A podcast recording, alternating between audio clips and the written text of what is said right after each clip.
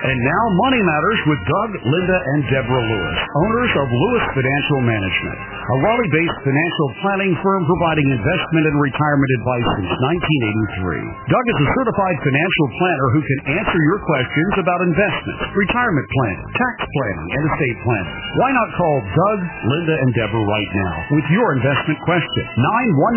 919-860-9783. That's 919-860-9783. Now, the Lewises, Doug, Linda, and Deborah. Investments offered through SFA Inc. Investment advice through Lewis Financial Management. SFA Inc. and Lewis Financial Management are not related entities. Well, good evening, North Carolina, and thank you for joining us once again on Money Matters with the Lewises. That's Doug Lewis, Linda Lewis, and Deborah Lewis. You know, for couples that have been clients, I, I was just having some some considerations of some of our clients that are couples, and some of our clients that that were couples that are now, you know, one of them has passed away, and and and the wife is a widow or the husband is a widower. And for many of our our, our folks that have been uh, couples for decades, um, it's because of the love that they had and the maybe in some cases compromise that they they they made in their their married life that they stayed together. And in and now in retirement or pre-retirement, they're seeing the the the fruit of their their love because what they've accumulated is now supporting them in retirement. I was wondering if that Does was that make oh sense? yeah, I was wondering if that was where you're going because so much of the conversation is um in the office wrapped around how we feel about each other and in regard to that now we get to spend time together because we made it. Do you remember that couple we met with this past week? It was such an enjoyable time because uh, here they have reached that stage. They're getting ready to retire. He's worked, I think, over 40 years at the same job and everything, and uh, they've been together. And much of our time, my speaking with them in the office, was exactly that. Yes, you've made sacrifices through the years, but now you need to treat yourself. You need, the two of you need to enjoy these retirement years that you diligently accumulated for, for with all these years that you were laboring together. Your marriage is still together. You haven't gone through divorce. You've raised the kid. The kids are, pa- are out of the That's house. not to say that there weren't a few bumps in the road, but that's life, right? Deb? That is, that That is is, life. that is. There was an article this week uh, about kids, speaking of kids, Linda, that uh, whether you or not your kids own the money, and it was speaking to uh, the point that many parents have set up custodial accounts. And at a set age, usually 18 or 21, I think it's 21 in North Carolina, but young adults get control. This actually was one of the questions that the couple I met with this past week. Because a lot of times grandparents like to set up accounts for their grandchildren. And so right away the question comes into into focus when we're doing financial planning. What kind of account? Uh, what kind of account can we use? You know, parents and grandparents have a lot to think about as their children approach adulthood. Will they go to college? Will they graduate? But there's one other thing. How are they going to handle these UGMA or UTMA accounts? And a UGMA, that's a Uniform Gift to Minors account or Uniform Transfer to Minor account. Uh, under terms of the state's Uniform Gift to Minors Act or Uniform Transfer to Minors Act, a custodian controls these accounts while the child is a minor. But the account, the account itself is considered an irrevocable gift to that child who should get control of all the cash and the investments in that account once he or she reaches a certain age. If it's a UGMA account, it's age, age 18, that's Uniform Gift to Minors account. If it's a UTMA account, that's a Uniform Transfer to Minors account, that's age 21, and depending on the state, but the child receives it as an irrevocable gift. You're listening to Money Matters with the Lewises. If you need help with your personal finances, don't wait. Call Lewis Financial Management at 919-872-7000. That's 919-USA 7000. So, Doug, um, Once the child, the uh, child does get, uh, receive it as an irrevocable uh, gift, and once the child gains control of the money, though he or she may have an entirely different idea of how you should spend it, or even just how it should be invested. That's exactly right. And unfortunately, many a time these accounts have grown to be a hundred thousand, two hundred thousand dollars or more. And did you really expect that eighteen year old or that twenty one year old to use that you know, that hundred thousand, two hundred thousand dollars for college when maybe they think they would like to take a trip to Europe or maybe they're going to be the next Beatles band and so forth. I mean, you know, these things happen. And so the question comes up, and it did come up last week. What's the best way to do it? And not give that huge temptation to the child. Well, we, of course, we do have UGMA accounts. That's one way. But that has the problem. And then the UTMA accounts, that moves the problem a couple years down the road. Still too young, in my opinion, and many clients don't really don't want to do it that way. There's another way to do it. And how's that? Well, that's what we did with them. We decided, all right, why don't we go ahead and set up the account for the grandkids, but keep it in the name of the grandparents. I see. So it's earmarked for education costs, But but, we haven't lost control. That's right. It's not an irrevocable gift. Legally, it's in the name of the grandparents.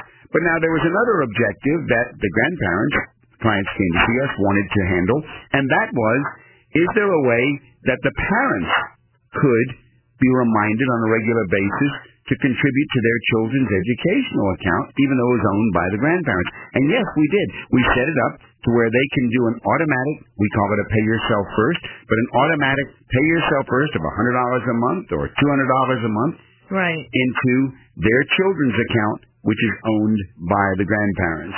And that solves the whole problem. If times change and it gets to be a huge amount and the grandchildren don't uh, look like they are destined to use it the proper way or the way that they Well, hope don't they need it to go. Don't need it to. to let's let's say there's the other side. They get a huge scholarship. Everything's paid for, and it it instead has been uh, used wisely for the family in other ways. Whether it's the parents or the uh, grandparents keep it for retirement needs. So that was it. That was the issue, and I think uh, it doesn't go away. We find more and more of our clients that are interested in setting up accounts for their grandchildren to go ahead and take care of college needs. You're listening to Money Matters with the Lewises on News Radio 680 WPTF. And don't forget to go to our website, dougandlinda.com, dougandlinda.com. You can see a video of us and you can hear radio clips. Find out more about how we treat clients in our office, and we also give away a free copy of the book Middle Class Millionaire to those who come to the office for appointments, as the couple last week received their free copy.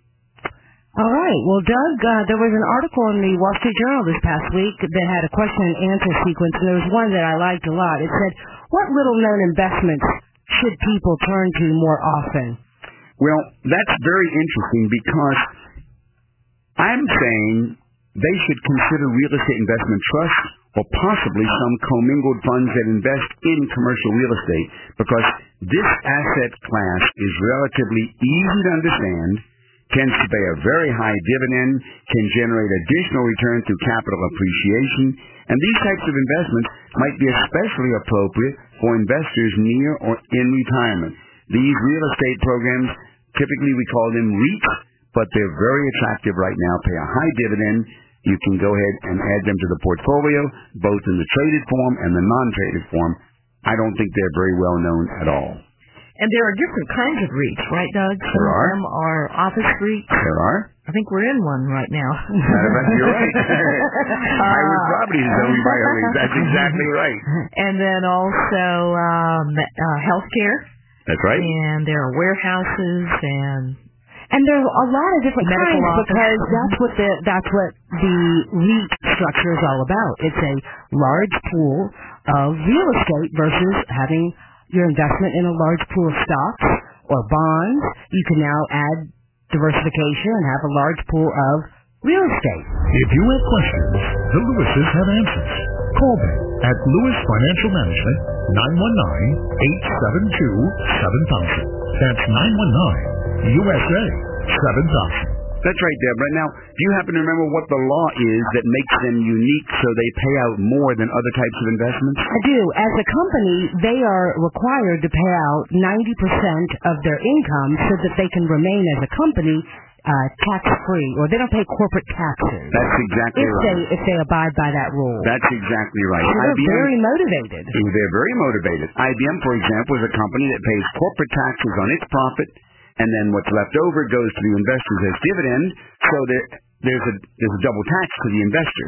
Okay, one at the corporate level, one at the individual level, and so what the what he gets is much less. The REITs are tax free at the corporate level, and they if they pay out ninety percent to the shareholders, that's and what's that? So if you have a pool of real estate, that income that's coming to you is a part of rents collected. That's all it is. It's just pure rent. Okay. So that's the story on REITs. You're listening to Money Matters with the Lewises on News Radio 680 WPTF. Is it time for you to have a second opinion uh, regarding your portfolio and what has been happening in your financial planning world? Call us at Lewis Financial Management. We'll be happy to schedule an appointment with you to address your financial planning issues. The number in Raleigh is 919 872-7000. Call us to make your appointment, 919-872-7000. You're listening to Money Matters with Doug and Linda Lewis, and we're going to take a caller right now.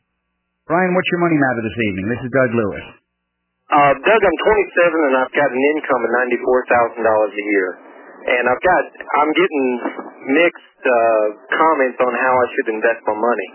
Uh, I want to, I just, it's just a general question that I have. I'm wanting to build my portfolio as quick as possible, naturally, like everybody.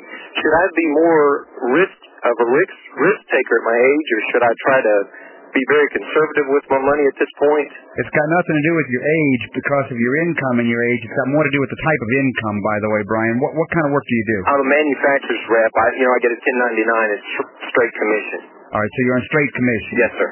Okay. Then you need to be more conservative than a typical guy, let's say, who's 45 years old, making 94000 working for IBM. Right. That's because you, you're in a feast or famine situation. That's very true. Okay. You married or single? I'm married. You married any children? I have three children. Oh, okay. Even tougher. Yeah, All right. That's right. Okay, then what you need to do is you need to change hats. All day long, your life is in a very aggressive, fast-paced talk. That's very true. All right, that's the way a salesman makes his living. Mhm. On the other hand, you've got to prepare for your wife and your children, and you need to think in terms of a conservative investor. And with a balanced portfolio, you should start in your case, you should have six months living expenses. What are your living expenses right now? Do you have any idea? Uh, yes, I do. It, it takes about thirty thousand dollars a year for me to pay my mortgage bills, so on and so forth. All right, so And that, that's not business expenses. That's living expenses. right, okay. So we're talking about twenty five hundred a month. So six times twenty five means you ought to have about fifteen thousand dollars. First of all, set in a mer- an emergency fund. Right. Now, where should you put that emergency fund? You could be dumb and put it in a savings account. Mm-hmm. Okay. You could be a little smarter and you could put it in a credit union or in a bank in a bank money market account, getting about a half a percent more. You could get a little smarter and go to a money market account at a credit union, Mm-hmm. or you could go into the money market accounts at the mutual fund family groups. Right. And that's where you should keep it. You should keep about fifteen thousand in one of the larger money markets, uh, one of the larger mutual fund families that have unlimited check writing and have no commissions or charges to you for that account. I see. Once you've got that set up, then you should go into your liquid investment. Mm-hmm. There you should have mutual funds. Okay. I don't, by the way, do you have any other investments at all? Uh, at this point, I don't. I mean, my income has jumped dramatically, so I'm just now in a position to where I really need to to take a look at, at, at where I need to put my money. What do you have to start with? How much do you have? Well, at this point, I've put a majority of my money into my house. I mean, uh, it's an equity situation. I have about forty thousand dollars equity in my home. What'd you do that for? I just I built one and rolled it into another one. Uh, felt that would be the safest thing for me to do at this point, uh, without having any professional guidance. That, that's Okay, well that means you're paying high taxes. uh, Weston Johnston County. Yeah, it is. No, no, no, I don't mean real estate. I mean income taxes. Well, that's uh, Oh, you're going to this year. If your income just jumped this That's year, true. I was Yeah. going to say at this point it hasn't been bad, but it will be. yeah, you want the maximum income tax deduction you can get. Mm-hmm. Of course, you got three kids and your wife and yourself. You get five exemptions. But I would want some more mortgage interest. But in any case, if you're telling, how much do you have to start your portfolio with? Um, as far as liquid, Yeah. I have about ten thousand dollars. Okay. Well, you can't do anything just yet. All you can do is start to build your emergency fund. Right. Okay. After you get your emergency fund built, one thing I would do, by the way, Brian, I would go ahead and analyze my living expenses closely and institute what we call a pay yourself first plan. Okay. In other words, take those living expenses. If you figure that you're living on thirty thousand a year, Mm-hmm. all right, then run a tax analysis or contact me at my office during the week and I'll run a tax analysis for you and we can pull the taxes out and the living expenses and what's left over would be your monthly discretionary income. Correct. We divide that, or we take that monthly discretionary income and that should be going every month into a mutual fund portfolio. Mm-hmm. And I would go with a family of funds that allows free changing between funds so there are no commission charges once you've gone into the family. Right. Go right in one month at a time and go into a balanced fund. And then once you've got that fund up to about 15,000, then move into a growth fund with the next 15. And I'd keep going up the triangle like that. Okay, Brian, thanks for calling. Thank you, sir. Okie doke. Bye-bye. Bye-bye now. You're listening to Money Matters with the Lewises.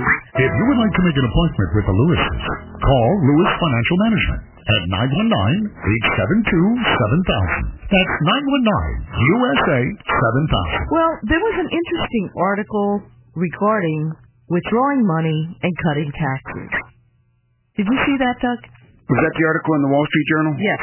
Yes. Yeah, investors can save a lot of money on taxes if they're putting money aside in 401k plans and IRAs, but many investors who are in or in or near retirement also can end up paying less in taxes in the long run by carefully timing withdrawals from those saving vehicles. A high balance in an IRA can actually be a, a curse as well as a blessing when it comes to taxes, particularly for older investors. Uh, once account holders reach the age of 70 and a half, they often must withdraw a minimum amount each year determined by their age and account balance.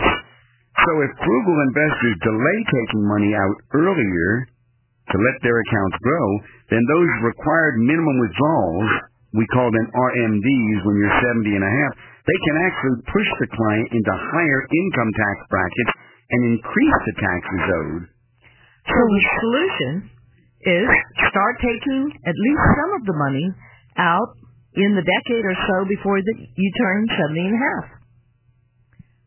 Or if, you know, And, if, and, and that works. That really works well, Linda, because if you do that, even, of course, you have to wait till you're after 59 and a half.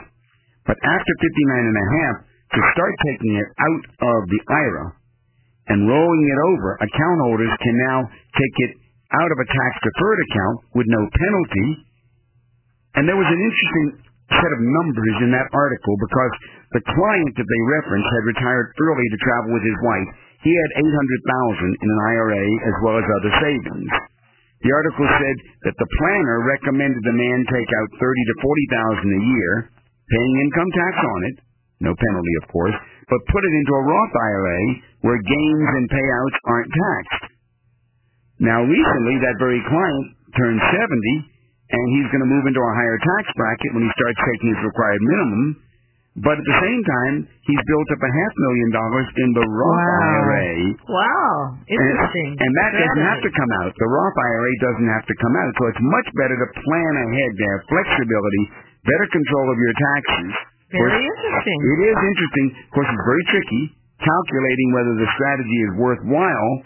It, it gets tricky there. Investors need to figure out which tax bracket they can end up in if they withdraw money from a tax-deferred account.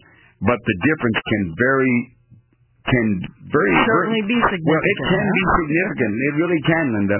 So it's definitely worth it to not just go by the old-fashioned thought, I'll just leave it there, because when you take it out, you may be thrown into a higher tax bracket. And isn't it true uh, with with uh, some of the clients that, that we've met with, and you know there are a lot of folks, maybe to you, some of our listen, listeners, you have adequate income and maybe you're still working and you don't need this extra income, but Uncle Sam is saying, hey, it's time for you to start taking it out because as you take it out of your IRA, the government's getting taxes, right?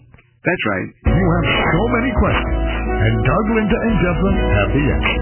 Call Lewis Financial Management at 919-872-7000. That's 919-USA 7000.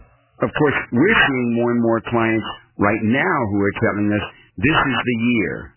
Uh, this is the year either they turned 70 late last year, which means they turned 70 and a half this year, or they know this year they're going to be turning 70, but not 70 and a half until the following year, and they want to know what's the best way to play the game to get the best tax benefit. And I think that's the most important part is working with a certified financial planner allows you to take that 10 years or so ahead of time and say, well, I know what's ahead of me.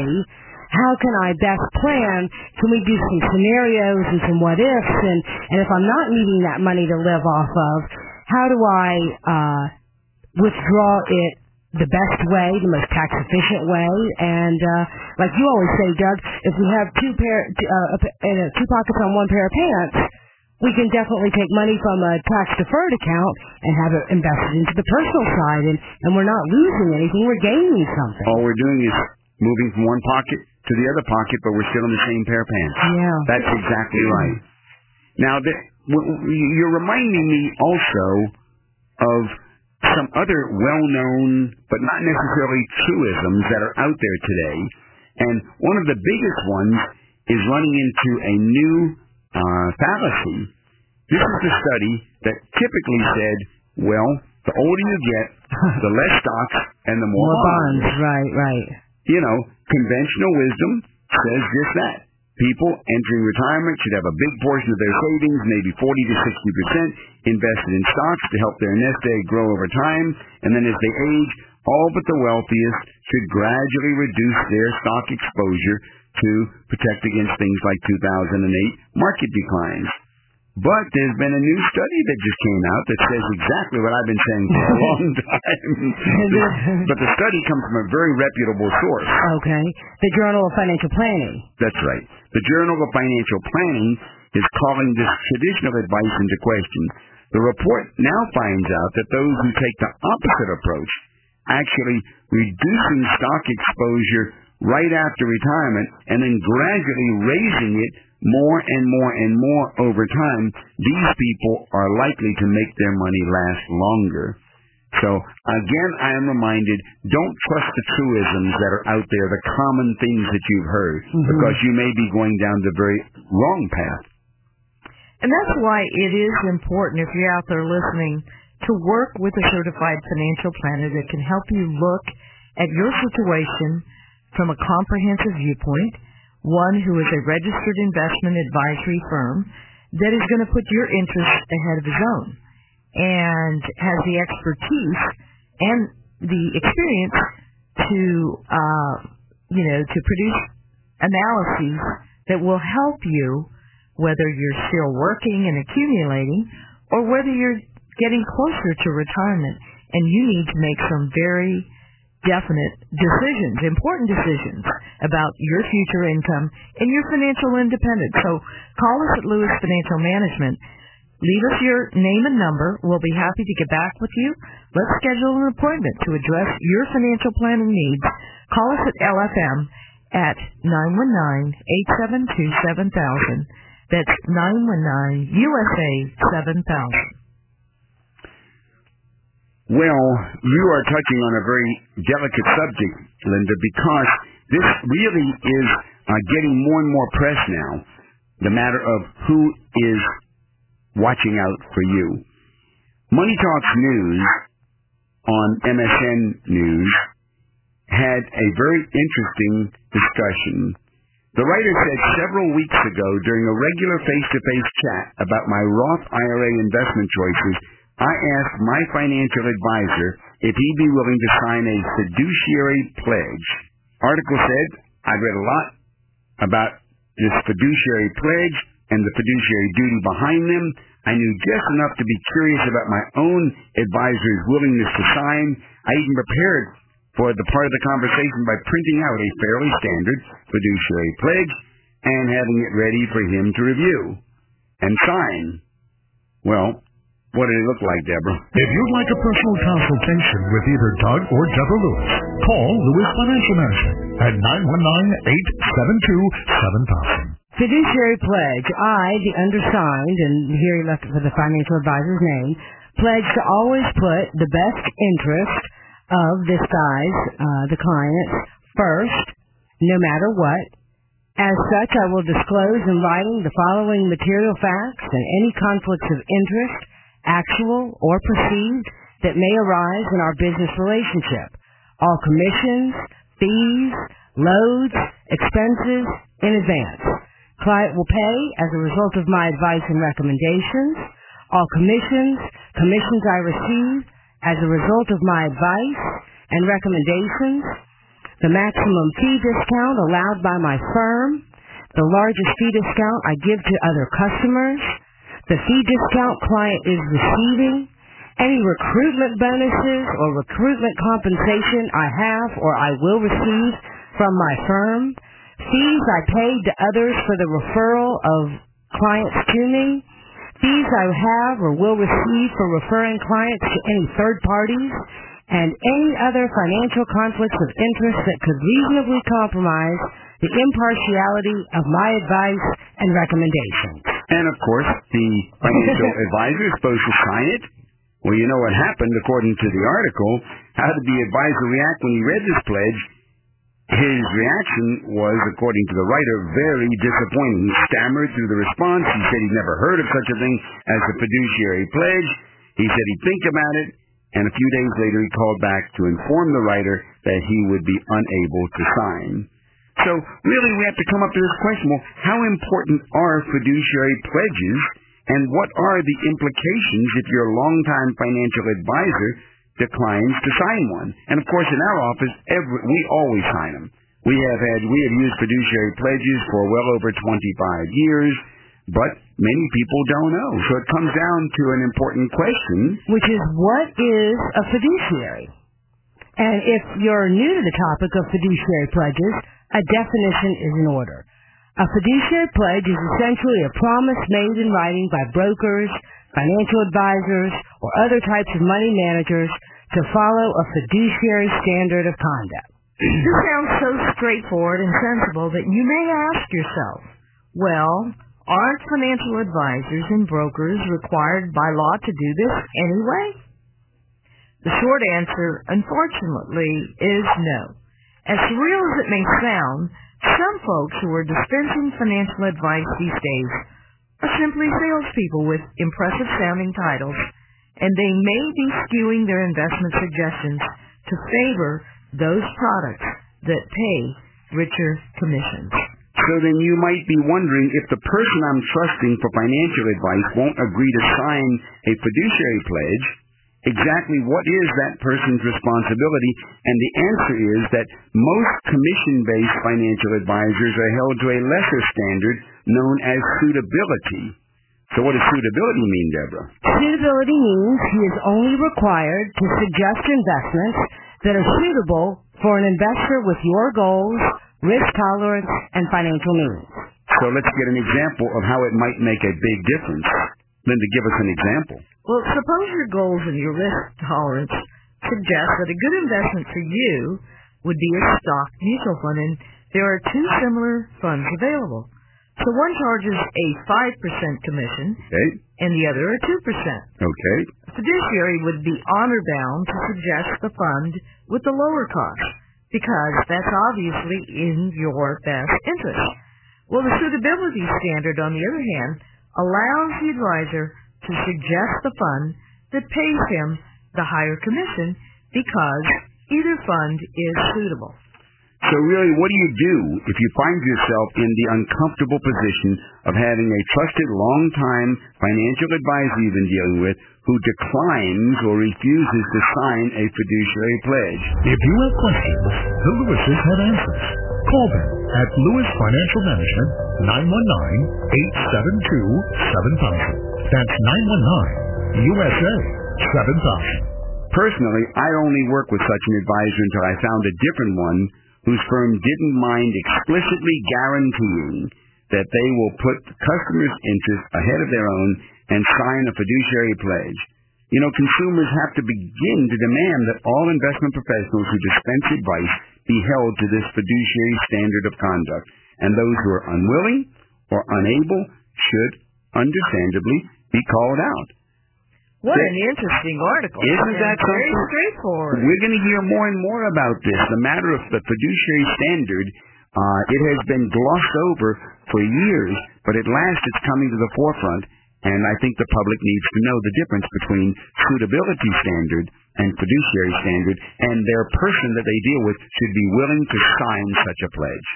You know, it's very interesting. Over the years, I know that there have been uh, some prospective clients and clients that, um, you know, when they came to us, everything wasn't disclosed. Maybe they bought an annuity or some other vehicle, and it is important that everything be disclosed. Wouldn't you agree, Doug? Absolutely. It's the, it's the investor's right. You have a right, not, and it shouldn't even be thought of. You have a right to know everything because it's your money. Another interesting topic has to do with nest eggs, Social Security, and Roth conversions. Say someone has a tax-deferred account, a non-Roth, Okay? with a contribution value, meaning that's what they contributed, of about 200000 and a current value of 600000 What if the entire 600000 was placed in a federal and state tax-free municipal bond for one year and then withdrawn? Would there be taxes on the $400,000 gain even though it is withdrawn from a tax-free investment? You would not, you would not uh, imagine how many people ask me the same question. Can I go ahead and put my investments in my IRA in something tax-free, such as a municipal bond, Uh-huh. and then when I withdraw it out, not have to pay tax? Sorry, it isn't possible to escape taxation on withdrawals from an IRA by temporarily investing the money in tax-free munis. It doesn't matter what's going on inside the IRA. Whatever comes out of the IRA, Deborah, is going to be taxable. End of story. Yes. Yes. So an IRA is like a tax-deferred vehicle, but eventually, when money flows out as income, what's going to happen? You're going to pay tax. Now, there were a lot of other questions that came into the different mailboxes that I saw over the last couple of weeks. Uh, Kiplinger had a couple of interesting questions. And this one was in regard to uh, required distribution from my late husband's IRA. My husband died earlier this year. I plan to roll his IRA into my IRA. I am 68 years old, so I'm not required to take a minimum distribution yet, but my husband already started his. Does that mean I have to take distribu- distributions every year after I roll his account into mine? The answer there is no. No, you can roll, you can roll the balance into your IRA, and you'll not have to take another distribution until you turn 70 and a half, and then the required minimum distribution is going to be based on your own life expectancy, not your husband's. You're listening to Money Matters with Doug and Linda Lewis and Deborah Lewis on News Radio 680 WPTF. And if you have finally made a decision that you need some financial planning advice, call us at Lewis Financial Management during the week at 919-872-7000. We'll be happy to schedule an appointment for you and let's stop procrastinating. Let's plan for your future. Call us again at Lewis Financial Management, 919-872-7000.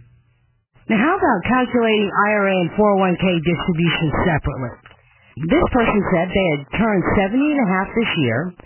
She has two IRAs and three 401k accounts from their former employers. Do I need to take minimum distributions from all the accounts? You're listening to Money Matters with the Lewises. If you need help with your personal finances, don't wait. Call Lewis Financial Management at 919-872-7000. That's 919-USA 7000. You need to calculate the required minimum distribution for each 401k separately and then withdraw the RMD from each account. With the IRAs, you have to tell, you can just total up all of the balances as of December 31 and then figure out what is the full required minimum on that and take out that from any one of the IRAs. But really, to reduce future workload, it would be wise to consolidate all of the 401ks and the IRAs into one single IRA, and then you can conduct one calculation, take out an RMD from one single account. There are a lot of folks out there with questions about IRAs and 401ks. Well, it's you know it's a lot of those uh, yeah yeah yeah people you're talking about, Linda. I mean this is this is the this is the generation that's running into the issues of we're coming into that period when the IRS says they want their piece of the action. yes, indeed. All right, here's another question. Um, a, a woman who is a widow inherited inherited her husband's IRA last year when he died at the age of 67. So the wife is 64, and she's wondering, is she required to take a minimum distribution? No, not if she leaves the IRA with his name on it and with her named as the beneficiary, then she'll have to take a required minimum distribution in the year that he would have turned 70 and a half, and the RMD will be based on your or her life expectancy. If she rolled it into her own IRA, then she can wait until she turns 70 and a half before taking a distribution. The RMD, the required distribution, and all future years is going to be based on her life expectancy. Now this is a, an interesting situation, and this is, well, you know, I'm just thinking that this is a situation where it would behoove her to work with a certified financial planner. Absolutely. Absolutely. The beneficiary IRA, which is described in one situation, versus the rollover to the spouse is another one. Uh, you can really uh, get a lot of mileage or hurt yourself a lot if you don't work with someone who understands all of the rules. Exactly, because, you know, some folks at 64, they're professionals in the field, and they have high income. Others are just homemakers and maybe they, you know, stayed home with the children and didn't really have a career, but still, you know, in retirement, you want to plan for the fun things that you want to do, whether it's traveling or spending time with the grandkids or gifting to your children. So, call us at Lewis Financial Management and write down your questions. We'll be happy to schedule an appointment with you. The number in Raleigh is 919 872 7000 it's 919 USA 7000. All right, Doug, let's take another call. Margaret, this is Doug Lewis, certified financial planner. How can I help you? I don't know whether you be, can answer this question or not, but my brother recently passed away and he didn't leave a will. And he told several people that he wanted my son to have his house. Uh-huh. Well, I don't have a problem with this except I have two other children. And what procedure can I go through to give him the house? To can give... I give it to him before I sell it or now? Well, you inherited the house. Right. Well, and has the estate been probated? Not yet. Well, technically, I don't think that you can. Now, how many heirs?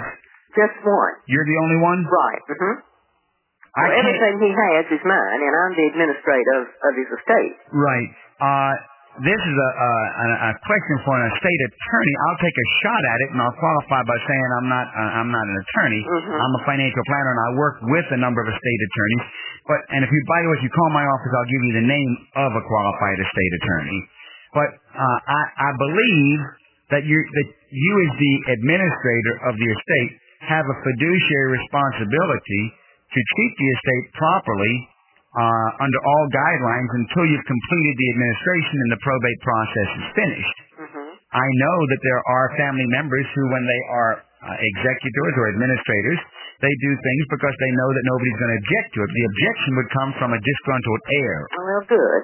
And if you would like any further information, you can call us at the office at 872-7000. That's USA 7000. I'll be happy to send you some information. Thank you so much. I Well, really appreciate it. Well, you're certainly welcome, Margaret. Thank you for calling. Doug, another situation that um, comes up is about creating a special needs trust for a spouse. And uh, this particular person said that her husband had Alzheimer's disease, and she and she had heart disease. And she asked, if I die first, he won't be able to manage the money. I have his financial power of attorney. Should I set up a trust? This is a very, uh, um, unfortunately not as uncommon as you would think uh, situation, and we hear them in our office quite a bit. Special needs trusts are the issue. These trusts take effect when you die and will provide for a spouse who has an illness that impairs his decision-making capabilities. You put in enough money to pay for anticipated care costs for his life expectancy. You can use the rest of the money to pay for your own expenses and to leave to your children or other heirs. A special needs trust protects the spouse's ability for certain government benefits, such as Medicaid, and then assets in the trust are not counted when eligibility for nursing home payments is considered. Then the money in the trust can pay for other services, such as a home health aide, private nursing home room, wheelchair, and so on. The answer there is yes, a special needs trust. These are very important, important issues uh, for many of our senior couples that, you know, as we age, uh, our health starts to go down. And in some cases, I know that we've had some of our clients recently that have had questions about, we're really thinking about downsizing. We'd like to get a, a house maybe a ranch and forget about a second floor because, you know, as you get older, your knees, arthritis, heart trouble, etc. And so it is important, whether and if you're listening tonight on the air, um, maybe you're the the child of aging parents and you have questions, and maybe you're wondering should you have that conversation with mom and dad, and if you have had any thoughts, write down the kinds of questions that you you know sometimes you just need to have a little script because sometimes. Uh, you know, what kind of things you want to get answered when you go in to meet with a financial planner. And what kinds of questions do you have about your situation? Oh, yes. And um, if you're the child, sometimes you're ashamed to ask mom and dad because they haven't volunteered the information, right? Mm-hmm. Remember, D- D- uh, Doug, when you were, before your dad passed away? It took a while. It, it took, took a while. while. It took a while before dad would totally open up, even though it was my profession but he was so happy once he did open up because there's the comfort. Yeah, there's the comfort that it's under control, and then even he, he commissioned me to go ahead and make sure I took care of mom after he passed away, and, and my mom was the same thing. So yeah, this type of uh, of of second generation type of planning is crucial because things do occur and people get weaker and all these needs surface. If you would like to make an appointment with the Lewises, call Lewis Financial Management at 919-872-7000. That's 919-USA 7000. Well, Doug, uh, let's take Nancy's call. Hi, Nancy. This is Doug Lewis, certified financial planner. How can I help you? Hi. Thank you for taking my call. All right. Um, I won't bore you with all the gory details, but my husband and I kind of got started late um, in our financial planning um, just by just some some um, some things that happened. But anyway, um, what I want to ask you is, we have two homes. We have one a vacation home, and then just our primary residence. And I wonder how smart is that to let real estate be part of your financial planning for the long term? Like Yeah. we're thinking that, you know, if we had to later in life, we could sell one of the homes and we would have that money and maybe it would appreciate through the years. Boo. Bad Does that, that doesn't make sense? Bad move. Okay. Um, let's let's get a little closer though into some numbers. For some people, it's fine, but my knee-jerk reaction is boo, bad move. Okay. Uh, let's take a look at some numbers. How how old are you? I'm 40. Forty years old. How old's your husband? He's 44. Husband's forty-four, and wife is forty. Uh, any children at home? Yes. How how Two teenagers, 13 and 16. Alright, two teenagers. Income of the husband? Uh, about 45. Forty-five. Income of the wife? About 35. 35, 70, 80,000 combined income. Investment portfolio, what does it look like on the non-retirement investments? It's pretty low. We have about 5,000 in stocks and bonds. And we only have a 500 in savings. Okay. So That's basically, okay, so basically no investment portfolio. What about on the retirement side? Um, I have, uh, retirement at work, and I think it's maybe like maybe 46, something like that. And husband's retirement plan? He has nothing. No retirement Mhm. plan. Okay. Um, let's go over to the residence. How much is the residence worth? Um, each one is worth about 120. 120,000. One of them we just bought. Okay. So And uh, what's the equity in the vacation home? it's 20,000. All right, 20,000 equity. So you had $20,000 to invest uh, somewhere and you put it in the vacation home. Right. Okay.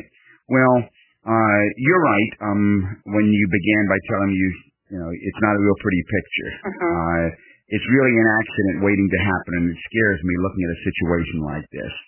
Uh, bottom line is, you've got an eighty thousand dollar income. You certainly can't afford to maintain two mortgages, and you shouldn't maintain two mortgages, and there's no reason to. Uh, real estate uh, certainly should not be part of your investment portfolio by any means. Uh, and basically, you have uh, uh, you should be focusing on accumulation as rapidly as possible under the means of what we call a pay yourself first plan. What are your living expenses, Nancy? Uh, about what we make. You're spending eighty thousand a year? Yeah, because we have two homes. And the problem is, No, forget. Okay, now what's the mortgage in the second home? um, it's about a thousand a month. Thousand a month. So what you're telling me is that if you didn't have that vacation home, you could invest a thousand a month plus have twenty thousand as a starter kit. Right. Well, that's what you should do. But the problem is, we have a feeling that if we sold the home, we would lose our shirt. Tough. That's why I'm thinking Nope. that we should hang on to it. Wrong. Okay. Wrong move. Wrong move. You see, you have a hundred and twenty thousand dollar uh thing that you've got there, but you've got an eighty thousand dollar no, you've got a hundred thousand dollar debt. Right. Well, if all it means is when you say lose your shirt, you might lose your twenty thousand. Right. But Yeah. you're not going to lose. But but I don't like you sitting there with virtually nothing in savings. Your husband having a zero retirement plan. You having barely nothing in your retirement plan. Two teenagers at home, and uh, you are saying that I could be investing at a thousand a month into mutual funds, but uh, I'd rather have an IOU of a hundred thousand dollars. Yeah, well, we wouldn't rather have it. We just have a feeling that it might be hard to get rid of. Well, I'd get rid of it anyway. Okay. I'd get I'd get out of it, and I'd do just the same things if you bought it bought yourself a, a stock and it was down twenty thousand and you lost. Well, you lost and go on. Right. So But just you- cut our losses. Yeah, uh, yeah, I, I definitely would try and get yourself into. You've got to be accumulating. You see, you have what you must reach is a point where you have an accumulated portfolio of investments equal the income from which is equal to your lifestyle. So if you're spending, uh, let me see, I wonder what your expenses are without the taxes and without the the, um, the one mortgage. Let's say that maybe you're spending about sixty thousand a year. Mhm. Okay. Well, that means you need roughly, uh, say seven hundred thousand in an investment portfolio Okay. because that could produce the sixty thousand a year income, which would give you the security that you're after. Okay. And the only way you're going to get it is, and the good thing is you're only 40 years old. Mhm. You do have 20 years compounding in front of you. Of course, the, the risky thing is also that somebody could lose their job. Right. And so, you know, I, I, my advice would be, you know, down and dirty. Get, put it up for sale, get rid of it immediately. Yeah. And uh, if you come out having lost your 20000 uh, okay, you lost your 20000 At least you can invest a 1000 a month for the next 20 years. Right. Uh, and that would be a large, large number, by the way. Well, you know, just to kind of, I guess, paint a better picture, our strategy was we thought, okay, we'll buy this house. It'll be paid for in 15 years. We have a 15 year mortgage. And this will be our, this where we'll, we'll, we'll retire there.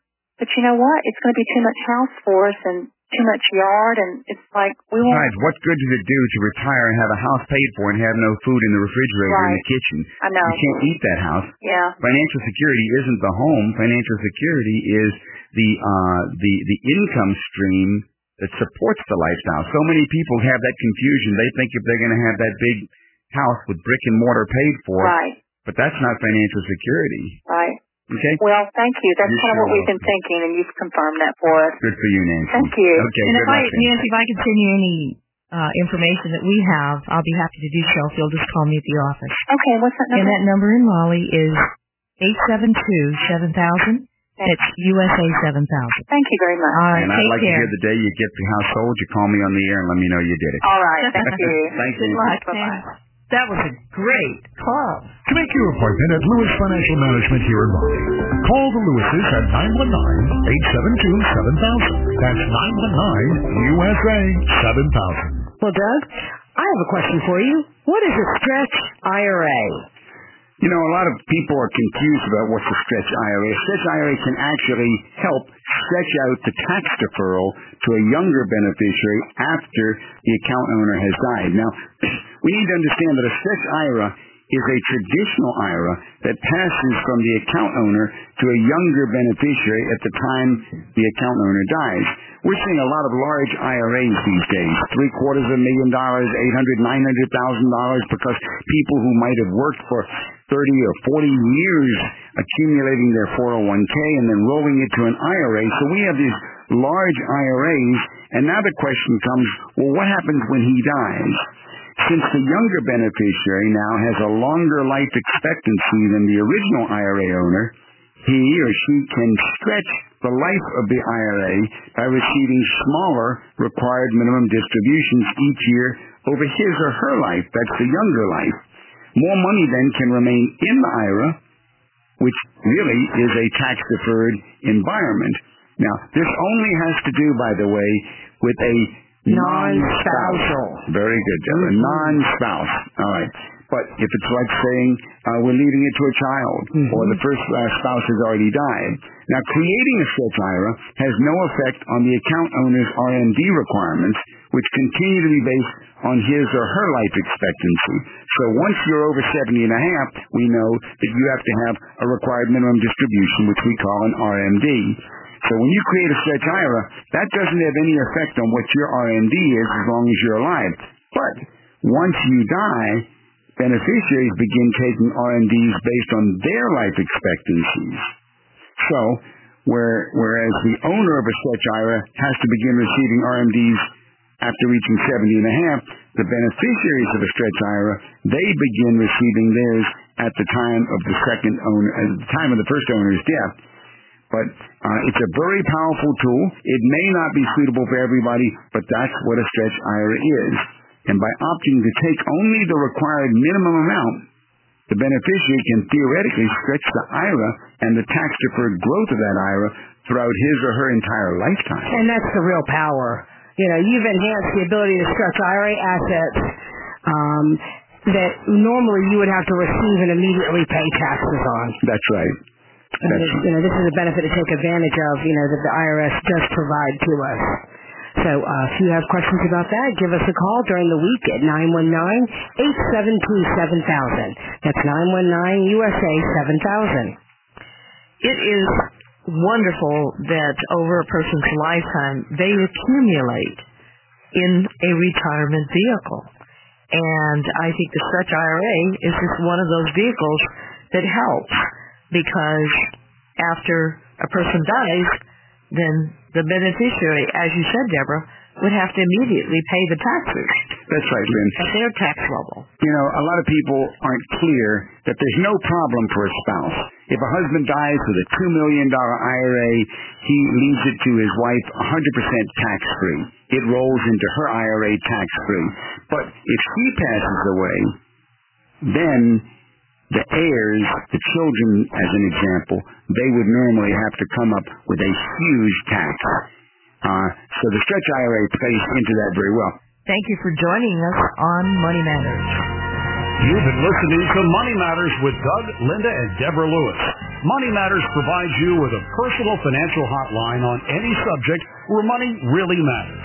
For more information, you can call Doug, Linda, or Deborah in Raleigh at 919-872-7000. That's 919-872-7000. Or go to dougandlinda.com. And listen again next Sunday at 6 p.m. for more Money Matters with Doug, Linda, and Deborah Lewis on News Radio 680 WPTF.